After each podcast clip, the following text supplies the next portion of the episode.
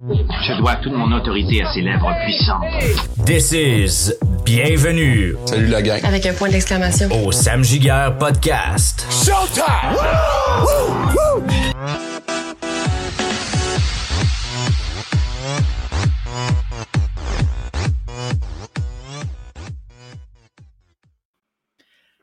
Bonsoir, bienvenue tout le monde au Sam Giguère Podcast, épisode numéro 6. J'ai avec moi euh, Manu euh, Molinier, euh, euh, très bon ami à moi de longue date, euh, aussi manager et, et compagnie. Ça me fait plaisir de te recevoir. Manu, ça va bien? Oui, toi, super. merci. Yes, ça, ça va très bien, merci. Écoute, merci d'avoir euh, accepté l'invitation de venir jaser dans mon podcast. Euh, Aujourd'hui, le thème, ben, on va on va démystifier un petit peu l'importance euh, d'avoir un manager, d'avoir une équipe euh, autour d'un fighter. C'est sûr que le sport qu'on parle, évidemment, c'est lui qu'on connaît le plus, c'est-à-dire le, le MMA et les sports de combat. Mais d'une certaine manière, on, les- tous les athlètes professionnels vont faire face à un moment donné à s'entourer d'une équipe de management pour pouvoir propulser sa carrière à un niveau supérieur. Fait que ça me fait plaisir que tu aies accepté l'invitation puis qu'on puisse un petit peu euh, donner des petits conseils, des petits trucs puis démystifier un petit peu tout ça.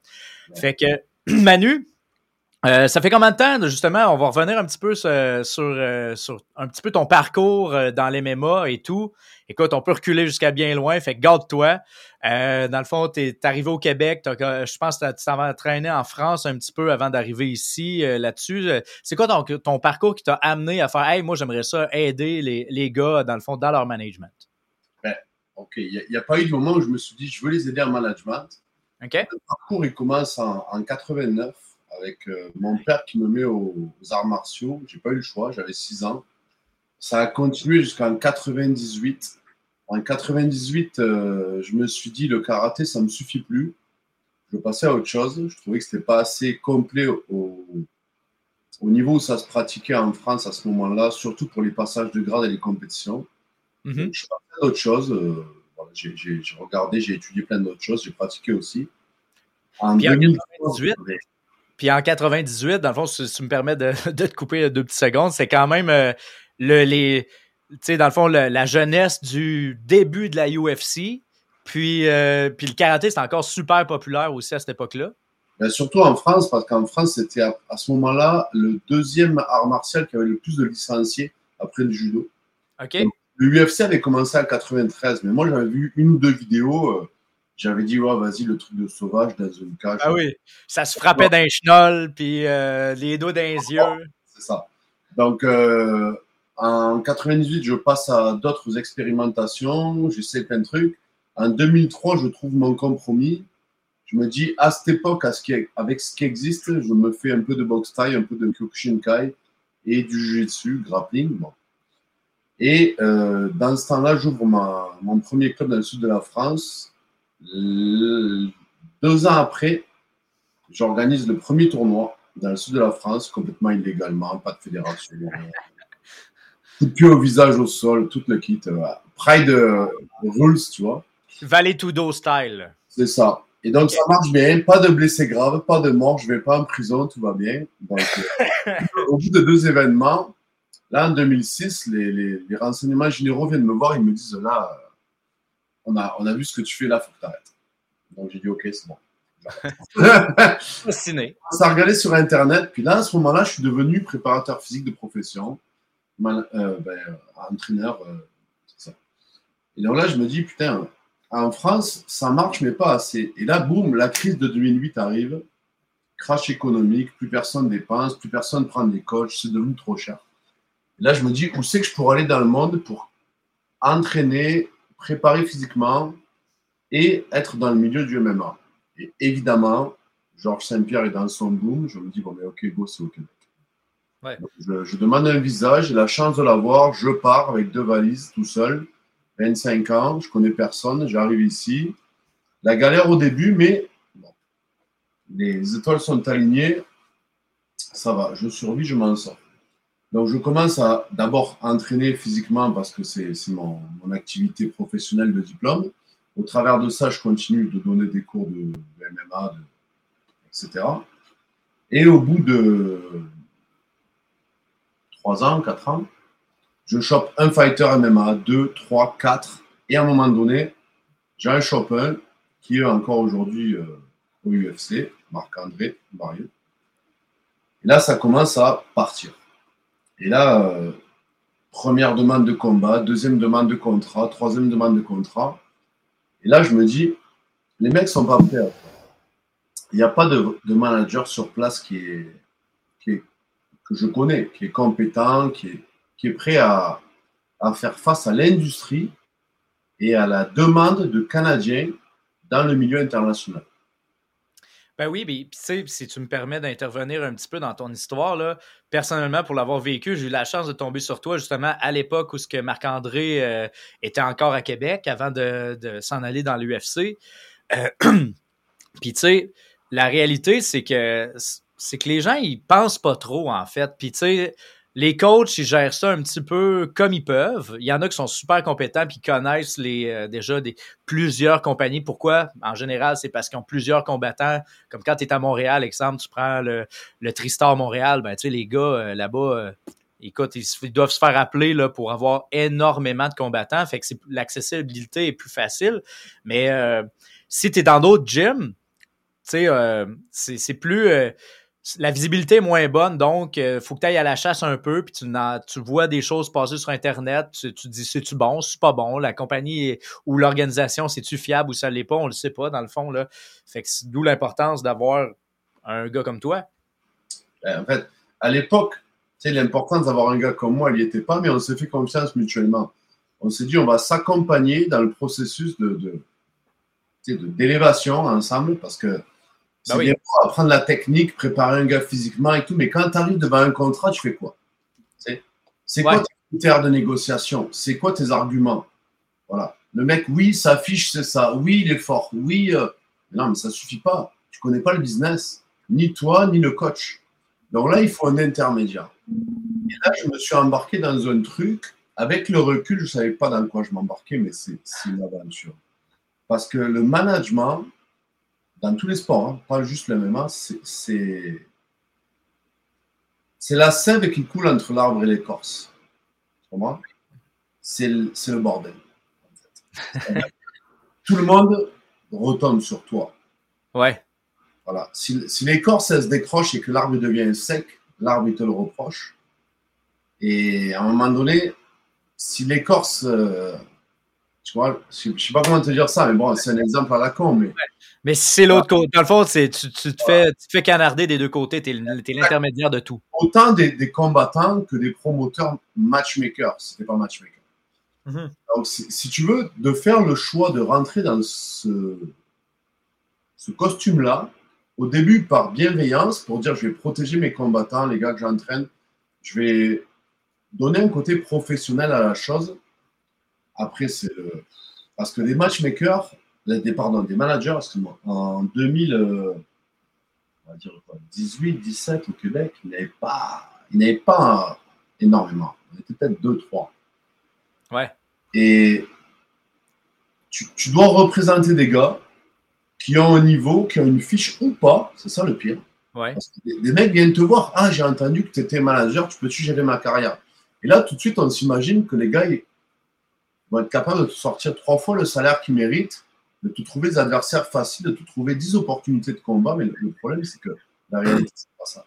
La réalité, c'est que les promotions ou les promoteurs sortent des gars-là, prévoient des gars-là, ils, ils, placent les gars locaux et là, ils cherchent des gars contre eux. Donc, il y a quelques offres de combat qui sont disséminées parmi leur réseau, souvent dans les clubs en premier parce qu'ils connaissent les coachs ou etc.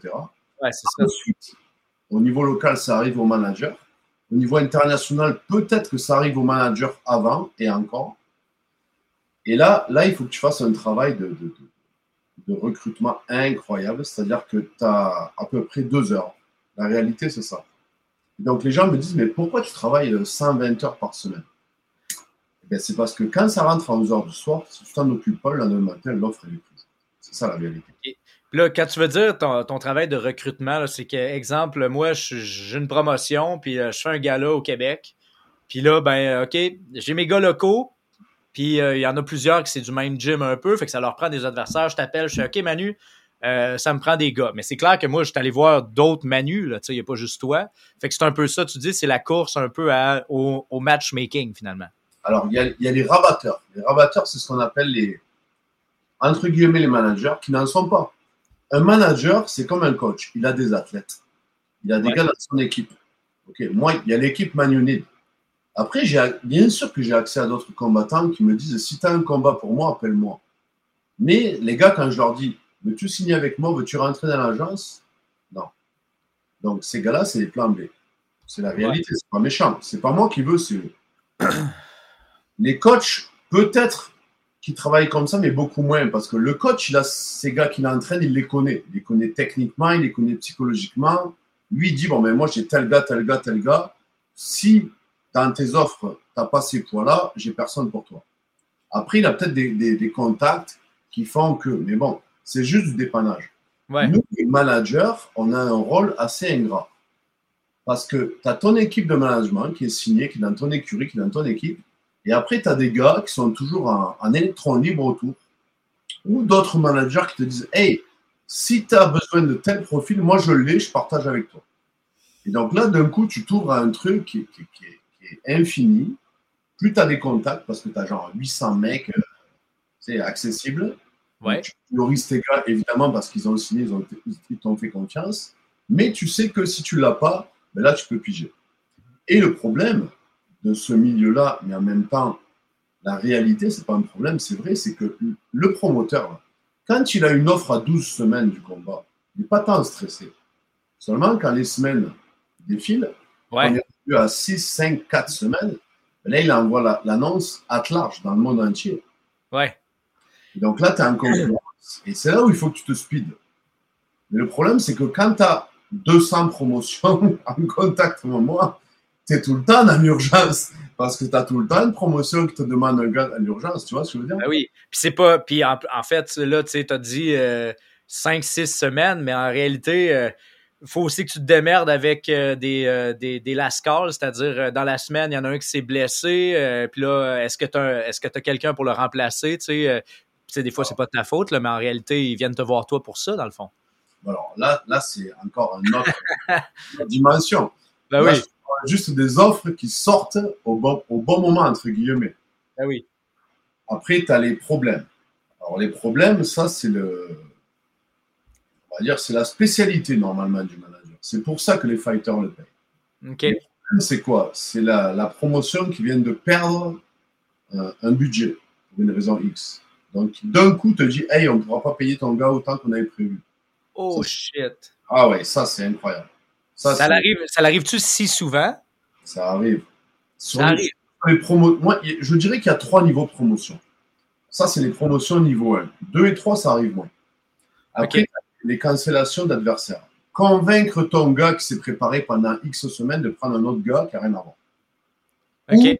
Ou de prendre un gars dans une autre catégorie de poids. Ouais, ouais. Ça, psychologiquement, c'est dur. Surtout si c'est au-dessus.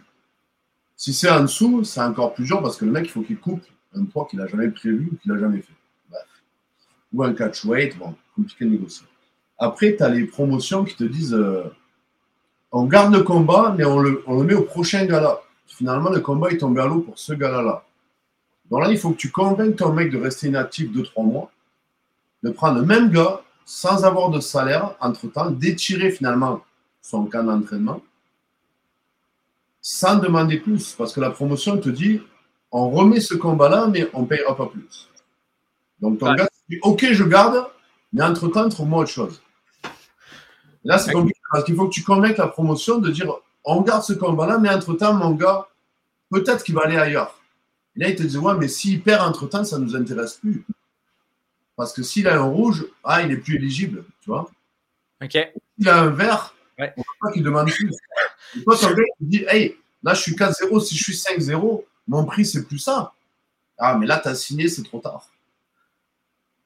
Mais en même temps, OK, je, vois, ce que tu veux dire. C'est, un monde sauvage, hein, quand même, dans, la mesure où que, le, le, le combattant, puis aussi, on, exemple, je vais prendre un exemple comme Samouraï MMA, qui est, euh, qui est, dans le fond, la seule, euh, la seule compagnie d'MMA, dans le fond, qui fait de promotion plutôt, qui euh, qui sont au Québec en ce moment. Il y en a d'autres qui dormentent, mais tu sais, est active, elle, à tout le moins.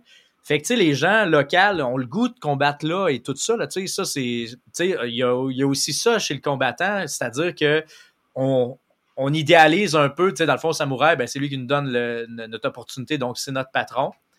Puis, euh, fait qu'on on veut combattre là, fait qu'on est comme pris des fois avec le fait, bon, ben, j'irai pas me battre en Ontario, aux États-Unis pour, euh, pour peut-être pas combattre chez moi, finalement. En, en, gros, le travail de manager et de matchmaker est complètement différent. Matchmaker, tu priorises la promotion. Donc, tu essayes de faire en sorte que la promotion soit dans les meilleures conditions pour organiser le spectacle. Manager, il faut que tu parles en premier pour ton athlète ou tes athlètes. C'est-à-dire que tu leur organises la meilleure carrière. Donc, le, la double casquette est compliquée. Parce que tu ne peux pas dire au manager, au, pardon, au matchmaker ou au promoteur, hey, je veux ça pour mon athlète, et en même temps dire au, promoteur, on devrait, on devrait lui proposer juste ça. Tu vois ce que je veux dire? Hmm, ben, ben, en fait, je ne sais pas trop. Euh, dans le fond, est-ce que tu veux dire euh, euh, tu veux vendre ton athlète au maximum, ben dans le fond, vendre, c'est peut-être pas le bon terme, mais tu veux le promouvoir au maximum possible pour créer des revenus le plus possible, puis le protéger en même temps? un, athlète est là pour avoir les meilleures conditions et le meilleur salaire. Ouais, c'est ça. L'adversaire, pas le plus facile parce que à un moment donné, s'il prend que des chèvres, sa fiche ne veut rien dire, mais avoir des matchs qui lui amènent quelque chose. Ouais. En même temps, lui prouver que son entraînement sera quelque chose parce que son niveau monte. Donc, tu veux lui construire une carrière qui, au bout de cinq combats, si tout s'est bien passé, il est déjà un petit peu, voilà, ranking, tu vois. Ouais. En même temps, un promoteur, tu veux lui amener un athlète tout dépend du, du, contexte. Est-ce que c'est un athlète local que tu veux monter? Donc, pour le promoteur, tu veux que l'athlète qui est local, donc qui vend des billets, euh, batte ses adversaires de l'extérieur. Ouais. C'est lui la star, entre guillemets, pour ses fans, pour les gens locaux. Ou alors, tu veux que le gars, il ait de la marde, il ait des matchs durs et tout, mais ça, ça arrive jamais. Il n'y a aucun promoteur qui te dit ramène-moi un adversaire trop chaud, tu vois. Ça, ça arrive jamais. Et en même temps, tu ne peux pas dire au promoteur, hey, lui, il est local, euh, donne-y trois fois le salaire d'un gars de l'extérieur et tout. Il va te dire, mais où c'est que je fais mon argent, moi? Tu vois? Donc, tu as toujours une balance à faire et c'est là où il faut être juste, équitable et, et réaliste parce que personne ne doit te reprocher quelque chose à la fin. Quel que soit le résultat, que le gars perde, que le gars gagne, le gars doit te dire, mon salaire était correct, je te remercie, ou j'ai perdu, mais le match était équilibré. Le promoteur doit te dire Bravo, tu as amené un adversaire de calibre, il y a eu match, ça m'a pas coûté trop cher, mais en même temps, tu n'as pas ramené une chèvre qui a fait un spectacle dégueulasse, tu vois. Et euh, tu m'as pas demandé trop pour le local, donc il m'a resté de l'argent parce qu'à un moment donné, il faut que la promotion survive, sinon ça s'arrête. Absolument. Ben, c'est clair que le promoteur, le, promoteur, lui, son risque, euh, c'est de faire un show qui lève puis faire de l'argent. On comprend que c'est ça le but au final, hein, dans le fond. Euh, mais euh, puis écoute, intervient si tu le sens là, je pense que je vais toucher une corde sensible mais c'est clair que tu sais, on dirait avec le, ce qui s'est passé avec Francis Ngannou dans l'UFC, on a tout le temps un peu cette image là des fois d'une promotion qui est avare, c'est-à-dire qui qui compte vraiment ses sous, puis qui, euh, que là, en ce moment, surtout dans les MMA, parce que c'est pas les mêmes, les mêmes cachets que la boxe, puis pourtant, c'est un sport super populaire. Euh, t'es pas confronté à ça des fois, l'impression que tu fais regarde, euh, tu ta promotion a l'air bien cool puis bien le fun, mais euh, ça paye pas assez. Alors, en tant que manager, oui, encore aujourd'hui, une des plus grosses promotions mondiales qui m'a demandé euh, un de mes gars qui est dans le, le haut du panier en poids lourd, en plus c'est encore plus payant normalement, qui m'a offert un salaire de misère. Bon, à, suivre. Mais ben, ils, essayent tout, dans le fond, on comprend c'est business, ça fait part of the game, là, mais tu sais. Exactement. Mais quand c'est une, promotion, bon, tu sais que ça appartient à des rois du pétrole, tu dis bah. Allez, paye. Je vous ai vu. Maintenant, la petite promotion italienne locale que le mec il essaie de ramener des adversaires à ses gars locaux pour s'en sortir, pour survivre, parce qu'il fait ça par passion, c'est pas pareil. Il faut faire du cas par cas. Après, il y a les promotions niveau 1 et niveau 3. Niveau 2, j'ai jamais vu ça. Niveau 2, c'est les promotions, on va dire, nationales, voire internationales, c'est-à-dire qu'ils ramènent 2, 3, 4 athlètes internationaux par carte. Ok. Ça, souvent, c'est très juste. Les primes, souvent, à 80%, ça se négocie un petit peu, mais globalement, ça se vaut. OK. Maintenant, les promotions niveau 1, les trucs très locaux, ils vont essayer de t'assassiner parce qu'ils n'ont pas de budget. Et les promotions niveau 3, alors là, c'est soit tu pognes le jackpot, t'envoies un mec qui est 7-2, ils te disent euh, OK, 10 plus 10 par combat, soit tu te fais ouvrir complètement parce qu'ils s'essayent. Là, il faut que tu négocies genre OK, non, nous on vient, mais genre x3 le salaire. Là, tu rentres dans une négociation qui finit. Ouais. Mais en général, ce que j'appelle les- promotions niveau 2, c'est-à-dire les, les trucs euh, nationaux qui amènent un peu d'in- d'international, ça c'est genre très facile à négocier parce qu'on a tous, globalement, mondialement, une idée des salaires qui se pratiquent. Promotion niveau 2, mettons, là, juste pour me donner une idée, ça serait, tu sais, mais, mais, euh, là, je, je vais sûrement en manquer dans ma nomenclature, là, mais tu sais, mettons, voyons, tout ce qui ressemble un peu à l'UFC, c'est c'est le top niveau, c'est le niveau 3. Niveau 2, ça serait là où ce que les fighters passent de là à, tu sais, mettons, souvent l'UFC. On est d'accord, c'est ça que ça veut dire? C'est ça. OK, parfait. Fait que, tu sais, c'est sûr que rendu là, c'est souvent ces promotions-là, puis euh, dis-moi si je me trompe, ces promotions-là sont souvent euh, aussi en train de, tellement grandir qu'ils aspirent peut-être à, tomber une promotion qui est super crédible puis qui devient une promotion reconnue mondialement euh, et aussi qui veulent augmenter leur budget puis aussi augmenter la qualité du show. Donc, j'imagine qu'ils aspirent à, devenir un genre de bébé UFC, là, pour nommer celui-là. là. Je connais pas de, de promotion qui espère un jour prendre la place du UFC.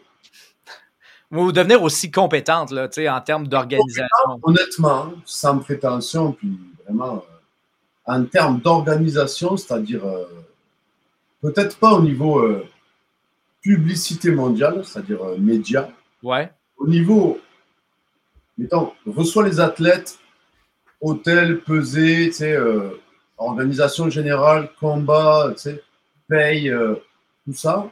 Il y a beaucoup de promotions qui sont aussi compétentes. Maintenant, le UFC, ils ont vraiment des revenus parce que bon, ils ont été les premiers plus Ah grands oui. du business. Maintenant, tu prends le One, tu prends des choses comme ça, le Bellator, bon, mais c'est très très bon aussi. P- PFL, PFL. euh, J'ai envoyé des gars au PFL, ils m'ont dit que c'était mieux que l'UFC. Maintenant, euh, il y a des promotions locales qui font tout pour que ce soit parfait. Après, ils n'ont pas le budget, donc c'est limité. Mais les athlètes te disent, je me suis senti, waouh, pris en charge de la minute 1 à la dernière. ouais. Qu'est-ce qui est important? Est-ce que c'est les caméras? Est-ce que c'est la diffusion mondiale? Ou est-ce que c'est comment tu te fais recevoir et, et prendre en considération, tu vois? Ouais, je pense que, tu sais, rendu là, là, ça, c'est un avis bien personnel, là, je suis peut-être dans l'erreur, là, mais j'ai comme le feeling, là, que, tu sais, comme tu viens de dire, il y en a qui, qui veulent paraître, là, comme top-notch, puis, euh, tu sais, euh, tu sais, puis ils mettent du gros budget, justement, sur l'image, sur la diffusion mondiale, les publicités, puis ces affaires-là. Euh, moi, je me rappelle d'avoir été dans certaines organisations parce que l'hôtel, c'était, euh, c'était, pas top, là, c'était, euh, c'était des hôtels euh, vraiment minables, pour, pour dire ça. Je nommerai personne, là, mais évidemment, c'était, c'était pas des bels hôtels. puis, mais, puis j'en ai eu d'autres que c'était, qu'on était vraiment pris aux petits oignons. Là, on avait des, euh, on avait même des, des voitures qui nous amenaient jusqu'au combat, qui nous ramenaient après à la chambre d'hôtel. Euh, des trucs comme ça. Moi, je pense qu'en tant que combattant, là, tu te fais wow. Là. Puis je pense en tant que manager, tu c'est un peu ça que tu recherches, des, des compagnies tu qui, qui, qui, vont, tu sais, qui vont te donner un salaire intéressant, mais qui vont t'offrir du service aussi, puis qui Ben, vont prendre soin de toi. Oui, oui et non, parce qu'en priorité, c'est quoi qui compte C'est l'affiche. Pour un manager. Ah ben, Tu Ben, c'est- une promotion qui met ton gars aux petits oignons, mais qui lui donne un mec, même si c'est mieux payé, qui est deux fois plus fort, ou un gars accessible, deux fois moins payé, avec un hôtel so-so et que le mec, il faut qu'il se démerde en taxi. C'est un réfléchissement. non, Tu t'as as bien raison, t'as bien raison, mais rendu là, là c'est là on parle d'honnêteté un petit peu de la personne, mais en même temps, Ouais. Mais ça, c'est si tu as les deux offres en même temps, là, tu fais un Ouais. choix. Seulement, Ouais. c'est pas ça la réalité. La réalité, c'est pas ça. C'est que tu as une offre. Puis tu es en train de préparer le combat. Puis là, tu as une deuxième offre qui rentre. Puis là, tu dis, oh putain, on s'est déjà engagé sur le premier. tu sais. Ben donc, oui. Tu plus, là. Tu- tu- mettons que tu en parles à ton combattant par honnêteté, parce que la deuxième promotion te demande des comptes. Est-ce qu'il prend, est-ce qu'il prend pas? Et là, tu ne peux pas dire non, il ne prend pas, parce que tu n'en as pas parlé. Là, finalement, s'il le contacte en direct, tu vas leur dire Ah, mais il m'en a pas parlé, cette offre-là. Et là, tu, tu, passes pour un mec, tu vois, qui n'est pas transparent. et là, le fighter, tu dis Ah là là, je sais plus, là, la deuxième offre est plus intéressante. Tu vois? Là, tu es pris entre l'arbre et l'écorce, c'est ce que je disais tout à l'heure. là, il passe le tampon. Qu'est-ce que tu veux, toi? Qu'est-ce qui est mieux? M'en veux pas si tu vas choper un gars deux fois plus dur, c'est mieux payé, tu es mieux entouré. Tu vois Et là, la promotion, ils te disent Mais pourquoi vous venez pas prendre mon gars? On le paye deux fois mieux, il est prenable et tout. Ouais, mais nous, on n'est pas sûr s'il est prenable, tu vois. Ouais, ouais. C'est un casse-tête, c'est vraiment un casse-tête. Ouais, je comprends. Mais tu sais, c'est sûr que là, c'est là que c'est. Je suis d'accord, c'est le travail d'équipe au final. Tu sais, c'est genre bon, ben OK, on analyse le, notre adversaire, puis tu sais, là, je pense que le coach rentre un petit peu dans, dans, dans, le calcul un petit peu de tout ça, mais je suis d'accord de le dilemme, tu sais, est-ce que est-ce que tu veux, tu sais, dans le fond, tu veux du confort ou tu veux un adversaire qui est plus, qui est plus juste? Fait que dans le fond, évidemment. le confort vient avec l'adversaire dur. Ça va Ouais, Ouais, ben, c'est ça, exact. avec l'adversaire dur. Ça, je pense que c'est un. Ça, je pense que c'est un. Euh, comment dire? Je pense que c'est un, un moment donné, d'un athlète, on va, tu viens là, mais c'est important de peut-être, sais, euh, comment je pourrais dire ça? Tu sais, avant d'être, euh, d'être, gérant de chantier hein, dans, dans, des travails, ben, t'es, es un petit guédi. Hein. Nous autres, dans notre jargon, c'est celui qui, c'est lui qui, ramasse les poubelles, qui fait un petit peu tout, qui a, qui a le sale boulot. Ben, tu des fois, il faut faire le sale boulot avant de de pogner la, la, la job où tu es aux petits oignons un petit peu, puis que, puis tu travailles encore très dur, mais d'une manière juste différente, finalement. Juste un, détail absolument anodin. Le fait qu'il y ait un sauna. Oui, ben absolument, mais oui. Pour un athlète qui va aller faire un combat de MMA, là, on ne parle pas de, de, ski acrobatique. Non, non. D'un gars qui doit perdre souvent entre, allez, on va faire une moyenne, entre 10 et 20 livres pour un combat, la veille de la pesée. Est-ce que tu préfères aller choper un adversaire plus fort dans une fédération, une, promotion qui te traite mieux, où tu as une, baignoire, ou un gars moins fort, mais où tu vas rusher ta vie à perdre le poids dans ta chambre contre un gars moins fort Et souvent, il va te payer moins. Oui, absolument. c'est pareil, là. C'est une décision Et souvent, je te dis la vérité, parce que le coach ne se fera rien reprocher. Parce que le coach entraîne la tête quoi qu'il arrive. Ils ont leur stratégie, leur, leur entraînement, leur routine, leur quotidien. Le promoteur, bon, il a fait son offre, on a négocié. Il a dit oui, euh, on l'a affronté. Quand ça s'est mal passé. Ouais. C'est pas le matchmaker, hein, c'est le manager. Tu m'as envoyé sur l'offre où j'avais pas de baignoire, sur l'offre où j'avais pas de sauna, sur l'offre qui payait plus, mais où le mec était plus dur. En même temps, c'est pas moi qui ai pris la décision. Moi, j'ai faire les deux. C'est le coach et le combattant qui ont choisi. Ouais. Mais la réalité, c'est que un gars qui va faire ça trois fois en ligne, qui va prendre trois rouges, même si tu as un contrat de trois ans avec lui, il va changer de manager. Parce que le résultat, sur ta apologie, c'est mhm. qu'il a pris trois rouges avec toi. Donc tu dis, mon manager n'est pas bon, il m'a envoyé sur des offres trop dures. Mais à chaque fois, il a eu le choix. Seulement, ils ont la mémoire.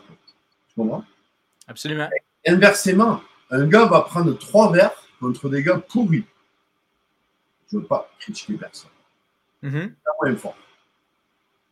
À un moment donné, il y a un manager qui vient, qui le contacte, qui lui dit Hey, moi, je peux te faire rentrer au Bellator. Tu vas prendre deux fois le salaire que tu prenais, ou quatre fois. Là, il va t'appeler, il va te dire Excuse-moi, je sais qu'on est encore en contrat pendant un an. Par contre, les combats que tu m'as envoyés, ça ne m'a rien donné. J'ai fait trois verres, mais contre des chèvres. Mon classement n'est pas monté. J'ai gagné 1000, 1005 par combat. Là, il y a un gars qui m'arrive avec des offres à 5 plus 5. Excuse-moi, on est amis, mais je vais partir avec lui. Ça, le job. Comment? Fait que tu fais face, euh, tu fais, ouais, fait mais en fait, mon Dieu, c'est rendu là, c'est, t'es pris dans le fond, c'est vrai que c'est une job qui peut être un peu ingrate, on est d'accord, mais en même temps, le, celui qui est vert, euh, ben, qui, dans le fond, qui, gagne, c'est ça qu'il veut, il veut gagner, il veut, euh, il veut, Pas forcément. Alors en fait, je t'explique la réalité en 2023 avec la psychologie des gens d'aujourd'hui. OK. Les gens, c'est des combattants. C'est je veux un match où le gars a l'air fort mais où il ne l'est pas, où il a une bonne fiche mais où il ne la vaut pas, et où je vais le passer avec un bon salaire et qui va me monter dans le classement et là, je vais rester avec toi. Est-ce que c'est le syndrome Conor McGregor? Appelle ça comme tu veux. Je te jure que s'il n'y a pas les trois phrases que je viens de dire, il y a des gars qui te quittent en tant que manager. Peut-être pas en tant que coach. Parce qu'en tant que coach, ils ont moins de reproches à leur faire. Mais du moment qu'ils décident de faire confiance à un manager, si tu fais la moindre erreur, tout est ta faute. Tu oublies un détail sur un truc de voyage, de visa, de dernièrement un mec qui est arrivé avec un, vieux dossier criminel d'il y a 10 ans qui est ressorti pour une demande de visa. Comment on pouvait deviner? Comment on pouvait savoir? Maintenant, il faut étudier le dossier criminel des coachs des athlètes. Il y a des trucs imprévisibles. Il faut que les coachs et que les athlètes tolèrent une marge d'erreur qui est imprévisible. Parce que si tu veux tout décider, je te donne le meilleur exemple. Moi, là, ça fait 14 ans que je suis au Québec. Demain matin, j'ai un athlète qui me dit Viens me coacher n'importe où dans le monde. Selon où c'est, je peux y aller ou je ne peux pas y aller. Je n'ai pas de dossier criminel, mon visa est à jour, mon passeport est à jour. Seulement, ma carte de résident permanent vient à terme dans moins d'un an. Et il y a des pays qui vont demander à ce que ma carte de résident permanent ait plus de 12 mois de validité pour pouvoir y aller puis revenir au Canada. Fait que ça, ça te pète d'en face à la dernière minute. Dernière minute. Ça, si le gars l'a pas prévu, t'as beau avoir pris le meilleur combat du monde au meilleur salaire, boum, ça te pète dans la face, le coach ne peut pas y aller. L'athlète te dit, ben, j'y vais pas sans mon coach. Le coach te dit, j'envoie pas mon athlète sans moi. Boum, tu tombes. Et l'athlète va te dire, ah ben, t'as pas géré ça. Donc, je change de manager. Mais c'est des trucs. C'est, tu as une probabilité dans chaque pays, et je parle même pas de la période Covid parce que là. Ouais, ça, c'était, ça, ça devait être un, casse-tête épouvantable dans le fond. Euh... Tournevis dans la tête, euh, je me le serais fait. je ne te dis même pas le nombre d'athlètes que j'ai perdu dans mon, mon, équipe de management dans cette période-là parce que les gars considéraient que je n'avais pas fait la job. Parce que c'était des trucs mais imprévisibles, ça changeait en deux semaines. Il fallait le vaccin, il ne fallait plus, il fallait un test, il fallait plus le test. Alors là, il fallait le test sans le vaccin, il fallait le vaccin sans le test. Ou ça prenait l'antigène, un test un peu spécial, ouais, c'est ça. Des combats qui sont tombés à l'eau, mais des trucs que même t'appelais la compagnie aérienne, t'appelais l'immigration, t'appelais le truc, t'avais aucune réponse. Donc, ben, on laisse le combat avancer jusqu'au dernier moment, puis on verra, tu vois. Non, les gars, aucune marge de tolérance. Ouais. si tu ne tolères pas pour ça, tu vas jamais tolérer pour rien. Donc, ben, c'est plate, mais bonne chance, tu vois. Mais en tout cas, bon, bref, je passe la période Covid. en temps normal, la réalité, c'est que le nombre de vérifications qu'il faut faire, tu ne peux pas te donner de deadline. C'est-à-dire que le combat est, exemple, Samouraï, le 11 mars. Ouais. Quoi le deadline pour recevoir tous les documents? Est-ce qu'il y en a un? Si euh, c'est un ben, gros match dans la soirée, un match qui te rapporte 20% des billets vendus, c'est quoi le deadline? 9, 8, 7, 6, 1er mars, 25 février? Jusqu'à quand tu dis si j'ai pas tout reçu, je cherche quelqu'un d'autre? Ben, je sais qu'ils ont des marges, mais en effet, en, en réalité, euh, ah euh, ben, non, c'est ça, il n'y en a pas, mais en même temps, il y a une logique à suivre là-dedans. Là. Je comprends que eux autres, là, ils est puis ils font, ils font leur. Euh, ils font leur pub avec ça. OK, mettons, Sam Giguère affronte un tel, tu sais. ils veulent, eux autres, la dernière chose qu'ils veulent, c'est canceller le fight à cause de ça. Là. Fait qu'ils ils disent, hey, envoie-moi ça le plus vite possible, mais en réalité, si tu le donnes, euh, je pense que c'est la commission un peu là, qui est plus sévère là-dessus, mais ils veulent ça avant peser, quelque chose comme ça. Fait que. Il y a des trucs qui peuvent être fournis avant la mais des trucs qui doivent être fournis bien avant. Ouais. Notamment pour prendre les billets d'avion. Ouais, c'est ça. Sur euh, tout ce qu'on voit, passe fighter canadien. Ben, même des Canadiens viennent en avion. Mais là-dedans, il y a des trucs qui te pop dans la face à la dernière minute par oubli d'une part ou d'une autre. Après, il y a des mecs qui sont refusés aux médicaux, il y a des mecs qui se blessent, il y a des mecs. Donc, ça, c'est la réalité du milieu. Si tu n'es pas prêt à faire face à un risque d'annulation, ne fais pas de promotion de Parce que sinon, si tu as les nerfs fragiles, si tu veux que de l'assurance 100%, si tu veux tout gérer, c'est très compliqué. Dans tous les pays, c'est pareil. En France, c'est pareil. Après, si tu es prêt à tolérer une marge d'annulation, Autant d'ailleurs en tant que fan qui achète un billet. Parce qu'aujourd'hui, tu prends un billet pour un, gala de 10 combats, tu as une chance, je ne dis pas c'est certain, mais que le jour du, du gala, tu as 8 combats que tu as vus sur la carte initiale qui est lieu, et deux qui soient soit annulés, soit changés. Ben oui. euh, et rappelons-nous juste le gala, euh, le, le, dernier gala que j'ai fait en septembre là, euh, dans, à, à, Montréal. C'était il y a des problèmes d'avion terribles là, que, que j'ai entendu parler là, du monde qui sont pas présentés aussi, euh, des no-shows. même professionnels, ça arrive super fréquemment quand même. Puis écoute, ça, c'est pas la faute du promoteur, c'est pas la faute aussi non plus du manager. Hein, c'est l'autre au bout de la ligne qui ont fait hey, moi, je vois plus. C'est exactement ça. C'est la faute du soit du combattant, soit du coach, soit de la faute à pas de chance. Ouais. Parce qu'à un moment donné, tu as un agent d'immigration à l'aéroport qui a décidé qu'il y a un gars qui passait pas. Ouais, c'est ça. Tu vois? Ou alors tu as un IRM ou tu as un médecin qui a décidé qu'il y avait une tâche suspecte là, puis que le mec, ben non, il validait pas son IRM pour se battre. Mais ben. Donc, voilà. Le problème, c'est qu'à un moment donné, tu vas trouver un gars de deux mois et demi d'avance. Le match parfait, c'est le match que tu veux, ça fit, c'est hot un mois avant, il se blesse. Et là, tu pars à la chasse, tu cherches un autre gars. Il faut remplacer le gars. Et là, tu trouves un gars deux semaines et demie d'avance. Le gars, il te dit Ok, je, je prends, je prends rendez-vous pour mon IRM. Il a son IRM dix jours avant le combat. Il passe à l'IRM. Il a le résultat huit jours avant. Entre-temps, tu as acheté des billets d'avion.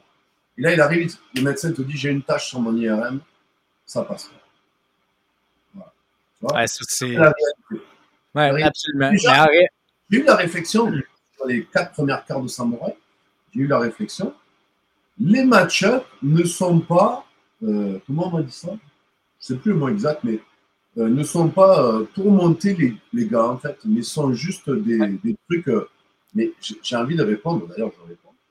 Vous n'avez aucune idée, ni aucune réalité de ce qui se passe dans les, mettons, les six dernières semaines. C'est-à-dire que prends la carte six semaines avant et la carte à l'événement, il y a eu peut-être eu 50-60% de changement à cause de tout ça. Ah oui, c'est ça. Des choses qu'on doit baquer à minuit le samedi soir, à 5 heures le lundi matin, tu vois, je veux dire? Des trucs qui vraiment, si on ne les baque pas immédiatement, c'est pour ça qu'on travaille, moi je travaille à peu près 17 heures sur 24. Je suis ouais. Quelqu'un me dit combien d'heures tu fais pour Samouraï par jour?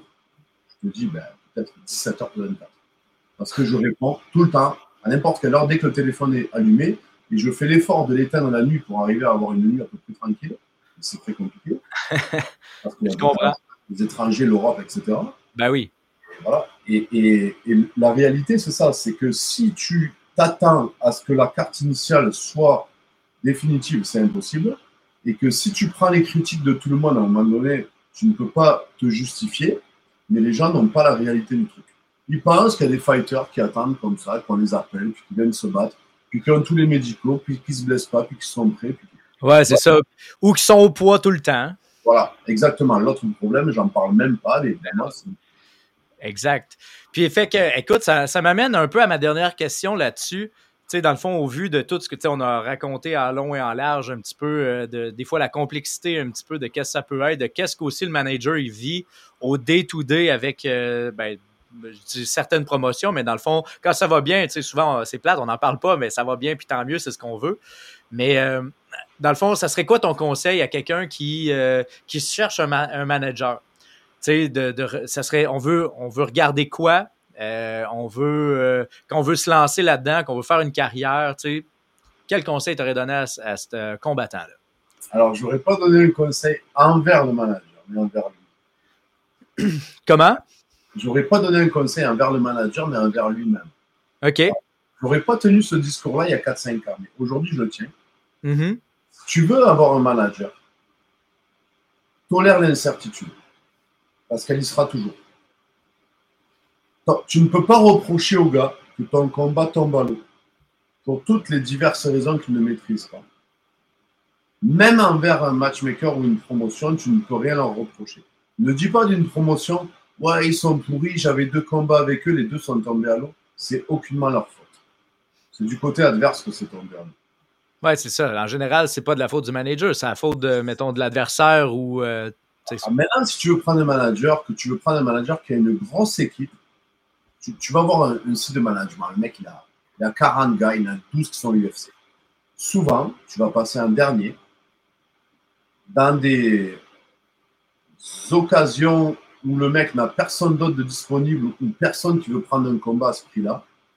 Donc, tu vas servir de second couteau jusqu'à ce que tu fasses tes preuves et ça peut durer longtemps. Donc, le mieux, c'est de prendre un manager qui est à ton niveau.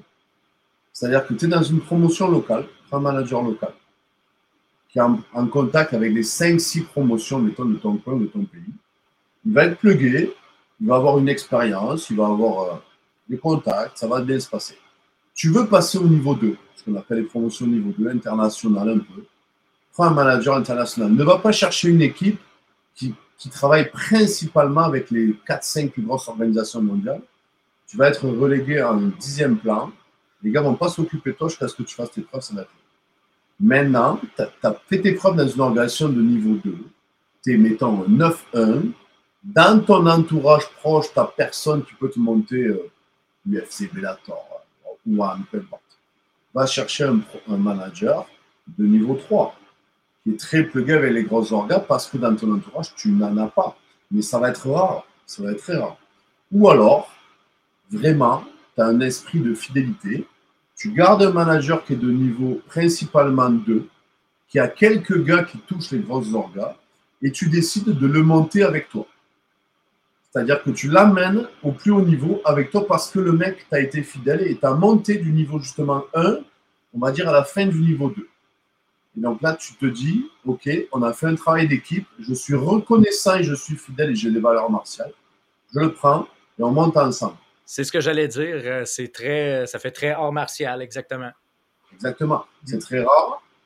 J'encourage les gens à faire ça? Maintenant, chacun euh, décide de ce qu'il veut faire, mais c'est rarement ce qui se passe. Je comprends. C'est en fait, tu l'as dit un peu en entrée de jeu. Hein, les gens ont des égaux. Euh, puis Money Talk fait que sont tentés des fois d'aller chercher la, pomme plus rouge dans le pommier d'à côté. Hein, fait que c'est un petit jeu qui peut euh, qui peut coûter cher quand même aussi, mais super bon conseil à la toute fin, euh, Manu. Euh, je trouve que ça porte matière à réflexion à tous ceux qui nous écoutent, qui aspirent peut-être à, en savoir plus sur ce métier-là, et aussi les fighters qui, qui, qui, nous écoutent, qui, ont, qui planifient peut-être de passer éventuellement de, du voyons, du programme amateur au programme professionnel, ben écoutez, euh, on a jasé beaucoup de stocks, il y a beaucoup de choses à prendre en considération. Là, c'est pas euh, un petit pas pareil, hein, c'est tout, euh, c'est tout qu'un monde, comme vous pouvez, vous pouvez le constater. Hey. Vite fait pour finir. Oui, oui, allez. Ton coach t'a amené hier débutant amateur, un, on va dire un 8-0 amateur, et qui veut passer, que tu, dois passer. Parce que ouais. lui le veut ne change pas pour un coach qui est déjà avec des pros. Ton coach t'a amené au top de la catégorie amateur, donc tu es déjà pro dans le fond. Tu as déjà le niveau Tu as surclassé, tu as déclassé la catégorie amateur. Ton coach a fait ce qu'il fallait techniquement, stratégiquement. Amène-le avec toi. Même chose. Pour, Très bon, ça. Voilà. Même chose pour un début de carrière pro un gars qui arrive 5, 6, 7, 8 combats, qui est principalement positif, qui a été. Voilà. Ne va pas chercher le coach des grandes équipes. Ton coach a déjà la classe de t'amener au plus haut niveau. Il l'a fait, il te l'a prouvé. Pourquoi tu vas changer? Je ne parle pas du tout de gens de mon entourage. J'envoie aucun message à personne. Je parle en général. Monter en équipe je, suis d'accord avec toi parce que ça va faire un peu ce que tu disais, c'est que tu, tu vas aller dans une équipe où c'est qu'il y a déjà des, des mettons, des combattants UFC, des affaires comme ça. Tu vas arriver dans cette équipe-là, tu es le dernier. Il faut que tu fasses tes preuves dans cette équipe-là aussi. Là, puis, euh, euh, des fois, changer d'environnement, tu te débalances un petit peu. Euh, est-ce que ça fit? Est-ce que ça fit pas? Il y a beaucoup d'impondérables. Donc, là, tu tombes, tu avais quelqu'un qui, euh, qui prenait le temps, qui faisait du surtemps avec toi pour t'entraîner, puis tout, puis là, tu arrives d'une place où ce que, ben, là, le, coach en chef que tu aimerais qui te donne toute cette attention-là, ben, il y en a 12 à faire, tu sais, fait ça, c'est tirer dans le pied un petit peu des fois. Hein. Les coachs et les managers n'ont jamais le retour financier pour le nombre d'heures investies pour les athlètes qui, montent et qui, démarrent. Ah oui. mais aussi qui montent donc, ta, meilleure reconnaissance pour la personne qui t'a permis d'arriver là, Bien sûr, si elle a le niveau de, de permettre de continuer, évidemment, s'il n'y a pas de problème humain, s'il n'y a pas de problème financier, s'il n'y a pas de, de cross que tu as découvert, évidemment, je, je, comprends tout à fait ça. Ben oui. En restant dans des valeurs, parce que moi, le code du Bushido est très important, de l'étape 1 à l'étape 10. D'un mec qui rentre la première fois dans le gym au mec qui est champion UFC, le code du Bushido reste le même. Et c'est ça que je reproche un petit peu, c'est qu'il y a des gens qui se disent mix martial art artiste, mais finalement, c'est juste des athlètes. Parce que le côté artiste, je pourrais dire qu'il est là comme s'il peignait un tableau, mais le côté mix martial arts, au niveau de la mentalité, il n'est pas trop là, tu vois. Mm. Après, bon, je comprends, ils ont été déçus, ils ont eu des désillusions, ils ont été trahis. Ok, tout ça, si tu m'expliques, je comprends, il n'y a pas de problème.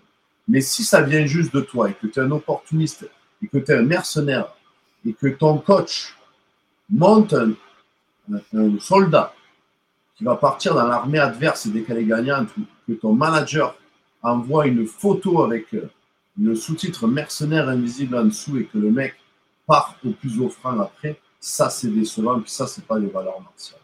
Donc si tu veux faire ça, change de sport. Parce que dans les arts martiaux, tu ne respectes pas le code du Bushido. Moi, ça me choque personnellement. Après, chacun fait ce qu'il veut. C'est un petit message que je fais. Oui. Hey, le, le, temps, le temps file. J'aimerais ça aussi prendre le temps de discuter avec toi de la fabuleuse carte de Samouraï MMA 5 qui s'en vient le 11 mars. Euh, écoute, euh, on a parlé à Manu le manager, mais maintenant on va parler à Manu le matchmaker. Fait que, euh, écoute, grosse carte de, pour Samouraï, pour vrai, là, c'est excitant, s'il vous plaît, là, de voir ça au Québec, des, des, matchs de qualité comme ça qu'on va avoir. Pour vrai, honnêtement, là, les gars, chapeau, Manu, chapeau à toute l'équipe de Samouraï. vous vous êtes défoncé pour cette carte-là. Vraiment, vraiment, on a travaillé comme des déchaînés. On a commencé la carte il y a longtemps. Euh, Toutes les autres cartes auraient dû avoir plus de combats. Encore une fois, comme euh, j'ai dit, on a eu des, des imprévus, des, voilà, des annulations, des, bref. le Covid, etc., etc. Mais là, j'avoue qu'on n'a pas de bâton dans les roues principalement. On a pu faire quasiment, je dis bien quasiment ce qu'on voulait, à part les gars, bon, qui ne voulaient pas s'affronter, qui se mariaient, qui avaient des, raisons personnelles. On est, à, on va dire, à 80% mhm. D'une carte euh, presque idéale qu'on aurait voulu. Puis c'est. Nous, on est très, très, très par cette carte-là. Moi aussi, en tant que fan, parce que je reste fan et je veux le rester. Mhm. je, serais allé là. Écoute, euh, même si je trouve ça intéressant je trouve ça intéressant parce que, parce que tu sais, je parle, quand j'ai parlé à Daniel euh, Lafont, euh, il m'a dit exactement la même chose que toi. Tu sais, euh, vous êtes des passionnés là-dedans, puis vous êtes des fans, fait que vous, tu sais, dans le fond, vous, c'est pas difficile pour vous de mettre votre habit de fan, de faire OK, quelle fête ça serait cool à regarder. Puis, tu sais, prenons là, les deux premiers. Là. On va commencer avec Alex Morgan, le retour d'Alex Morgan dans, la cage de Samouraï pour défendre sa ceinture face, mon Dieu, je, c'est comment vous l'appelez? C'est Lucas, c'est bien ça? Lucas de, je voulais pas le débaptiser en ondes, mais euh, vraiment un très beau combat.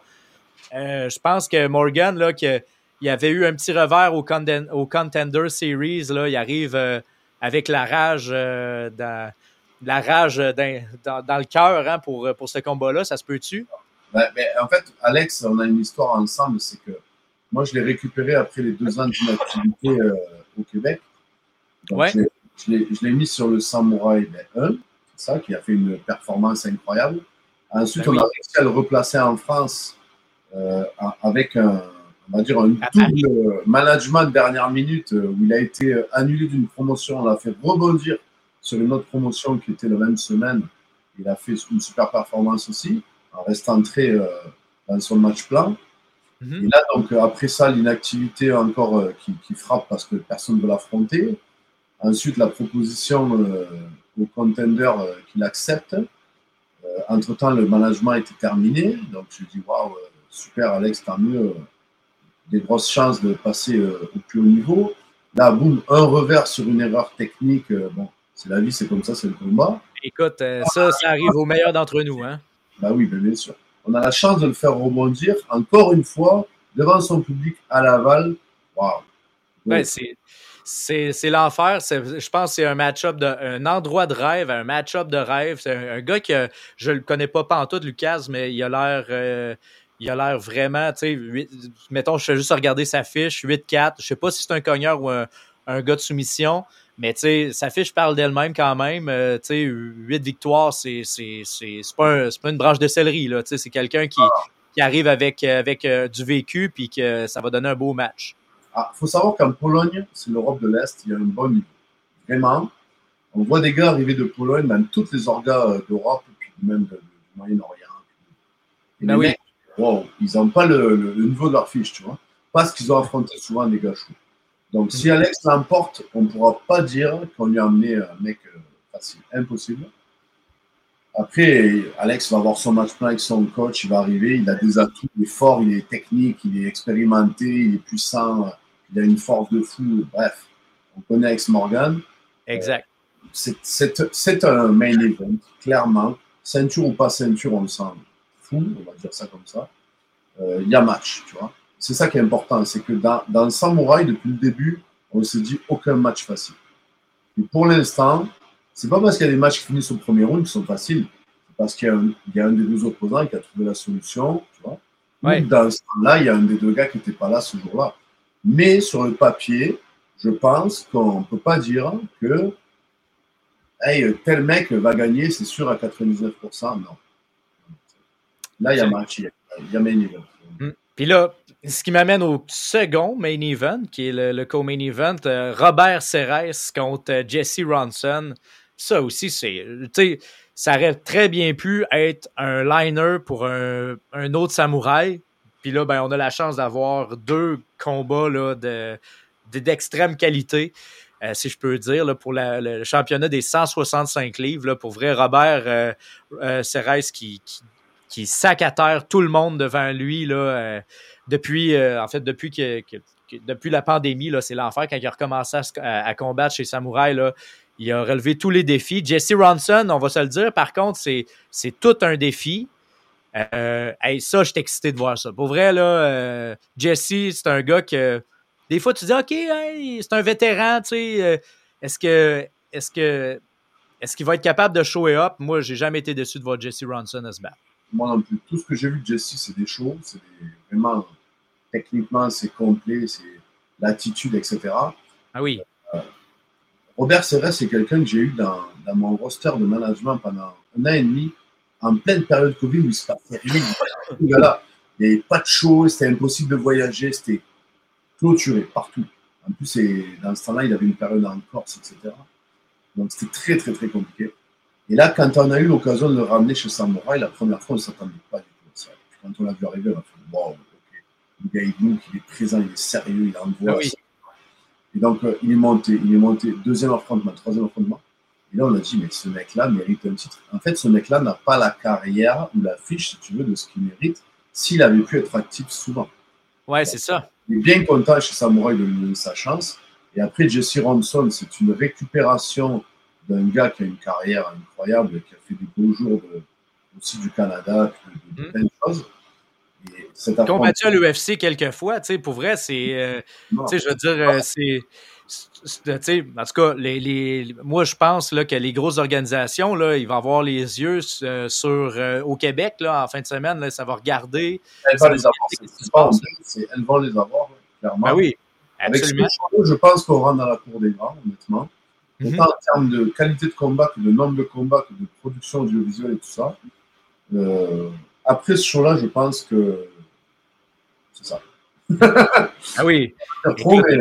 tant mieux, tant mieux. C'est ce qu'il faut. Je pense que le Québec, euh, on va le dire, là, au Québec, on a, moi, on est une, on est une pépinière à combattants, à sportifs, disons-le comme ça. Moi, j'ai, dans, dans le petit, euh, la petite province du Québec qui est dans le Canada, là, je trouve qu'on a tellement des, des combattants de qualité, là, que ce soit en boxe, que ce soit en kickboxing, hey, au MMA, pour vrai, on n'est pas on n'est pas super énorme comme place dans, toute la boule, là, mais on a tous des bons fighters. Euh, on est, c'est pas gênant à voir aller, honnêtement. Pensons à Xavier Alaoui, que c'est sûr, c'est un Marocain et Québécois, mais là, il est allé gagner ça au UAA Warrior à, Abu Dhabi. Euh, ce gars-là, il a défendu sa ceinture, tu euh, puis ça, c'est pour nommer que lui, là, les deux autres qu'on vient de parler, euh, puis tout le monde qui a, la fille, des Québécois, là, qu'on vient de jaser, c'est tout du monde solide, tu sais, c'est hot, là. Ben, tu sais, comme Alex Morgan, des mecs comme euh, Dufort, des mecs comme, tu sais, à la aussi. Voilà. Ben, mais pareil, des gars, il n'y aurait pas eu le Covid là ou des inactivités, des mecs comme ça. Ce serait sûrement des gars, s'ils n'avaient pas eu de revers, qui ont le niveau d'être au plus haut niveau. Ben oui. Tu sais, regarde les plus grosses organisations, regarde certains match-ups, là, il y a des gars là, ils sont pas meilleurs. Donc, tu sais, au Québec, on a vraiment une pépinière qui a été bloquée par certaines règles à un moment donné. Ouais, le Québec, euh, on a pris ça chaud. La COVID, là, ils n'ont pas été smart avec nos athlètes. Puis, tu sais, puis ça, c'est tout sport confondu. Hein, tu sais, que ce soit des joueurs de hockey euh, aux joueurs de ringuette, là, tu sais, pour nommer la ringuette, là, tu sais. Vraiment, c'est, il y avait personne qui faisait du sport pendant, euh, pendant deux ans. Ça. Donc, je pense que maintenant, c'est l'explosion de la première année, la, la- la consécration de la fin de la première année ça repart. Ouais. Les mecs ont eu le temps de se refaire un, un niveau et de, de, de reprouver un peu ce qu'ils valent. Pas pour tous, malheureusement, parce qu'il n'y a pas assez de show, puis il y en a qui sont encore un peu sur la touche, mais ça va venir. Dans la, la prochaine année, je pense euh, que on va avoir une idée des, des, des top niveaux québécois, puis ça va pas arrêter de progresser puis de monter. Eh, Et ben je oui. pense qu'on va être le tremplin, sans prétention, euh, la nouvelle génération. Moi, je, je suis, euh, moi, je te suis dans ce que tu dis. Ça fait bien du sens. Tu sais, pour euh, penser à Michael Dufort, justement, là, que, euh, tu sais, lui, là, Mick, là, ça en est un qui est dû aussi à un gars qui, est- qui a du talent d'une, tu sais, immensément. Rendu au PFL, puis là, ben, je- il est-tu agent libre en ce moment? Tu sais, qu'est-ce qu'il fait? Je pense qu'il attend des, des appels. En tout cas, bref, euh, j'essaie de suivre un petit peu. Là. Je suis pas tout le temps sur son compte Instagram ou Facebook à voir qu'est-ce qui arrive avec lui, là, mais en même temps, il a gagné euh, d'une belle manière. euh, c'est son dernier combat dans la PFL. Moi, j'ai, regarde, euh, moi j'espère, j'y souhaite un autre contrat dans la PFL, puis voir peut-être même, peut-être aller ailleurs. Je sais qu'il vise la UFC. Ce serait le fun de le voir dans la UFC. Ça, ça ferait du sens à mon avis. Écoute, euh, On est dû pour avoir une, une nouvelle batch de, de Québécois, on va dire, euh, parce que je vais dire, parce que je suis au Québec, mais Canadiens, Québécois dans l'UFC. ben oui, Il y a un aller vrai loin de niveau. On a des top clubs, on a des top coachs, puis les mecs ont des records, puis les mecs ont pris des bombes. Tu sais. Il ne faut Ben pas que le, le- le classement soit, on va dire, perturbé par l'inactivité Covid, qui, qui, finalement n'est la faute à personne. Donc là, euh, voilà. on, on relance les affaires, puis on espère qu'on va aider euh, certains euh, à se rendre au plus haut niveau. Il ne faut pas oublier une chose, c'est que Samouraï, c'est pas juste un tremplin. Les gars peuvent se rendre très haut en carrière en restant chez Samouraï aussi. Il ne faut pas qu'ils pensent juste que c'est OK, je fais un ou deux combats là, puis je m'en vais. Non. Tu vois? Le, le UFC, c'est contingenté, c'est restreint. Il n'y a pas des places illimitées. ben oui. Il y a des gars qui restent dans des organisations que moi je connais, tu sais, dans l'Ouest canadien, dans le, dans le ACA, en Asie et tout. Ils ne veulent pas les UFC. Parce que justement, les organisations les traitent bien, les payent bien, ils ont le droit des sponsors, etc. Et au final, ils te disent je gagne autant ou plus ou presque autant, mais je suis mieux traité, je suis à la maison, je vends des billets, j'ai mon public, je prends peut-être des adversaires un tout petit peu moins forts. Donc le, le UFC, c'est pas une finalité forcément.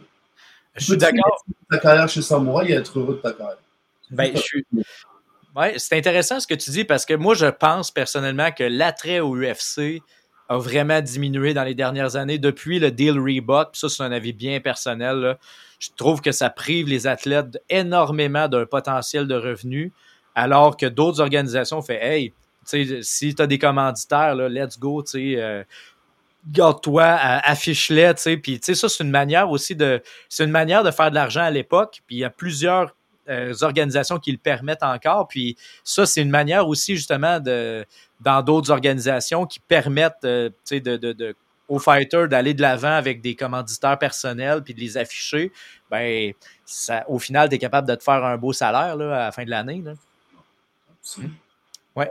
Puis, fait que je vais terminer en disant ça, mon Manu. Euh, tu sais, on a parlé de Robert Seres, euh, de, de Alex Morgan, mais tu sais, il y a tellement de beaux euh, combats là, qui s'en viennent. Fred Duprat aussi également.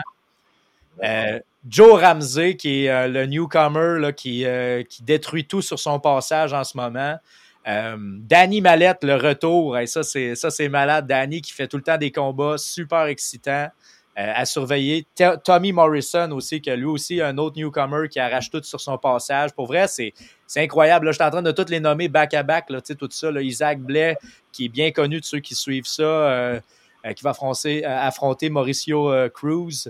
Et euh, un, de, un, gars avec qui j'ai eu la chance de m'entraîner, Souaib euh, Damani, pas encore très connu au Québec, mais euh, d'après moi, vous allez découvrir c'est qui ce gars-là? c'est un combattant qui a, qui a, la rage. Moi, j'ai très hâte de voir son combat.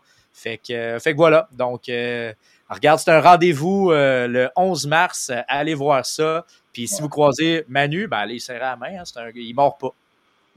il ne mord pas. Donc, All right. gars-là, après, pour faire une analyse post-combat. Eh ben, allez, ça, ça, sera avec plaisir. Fait que on se réécrit là-dessus, puis on, se donne des nouvelles, ça me ferait plaisir. Merci de l'invitation, Sam.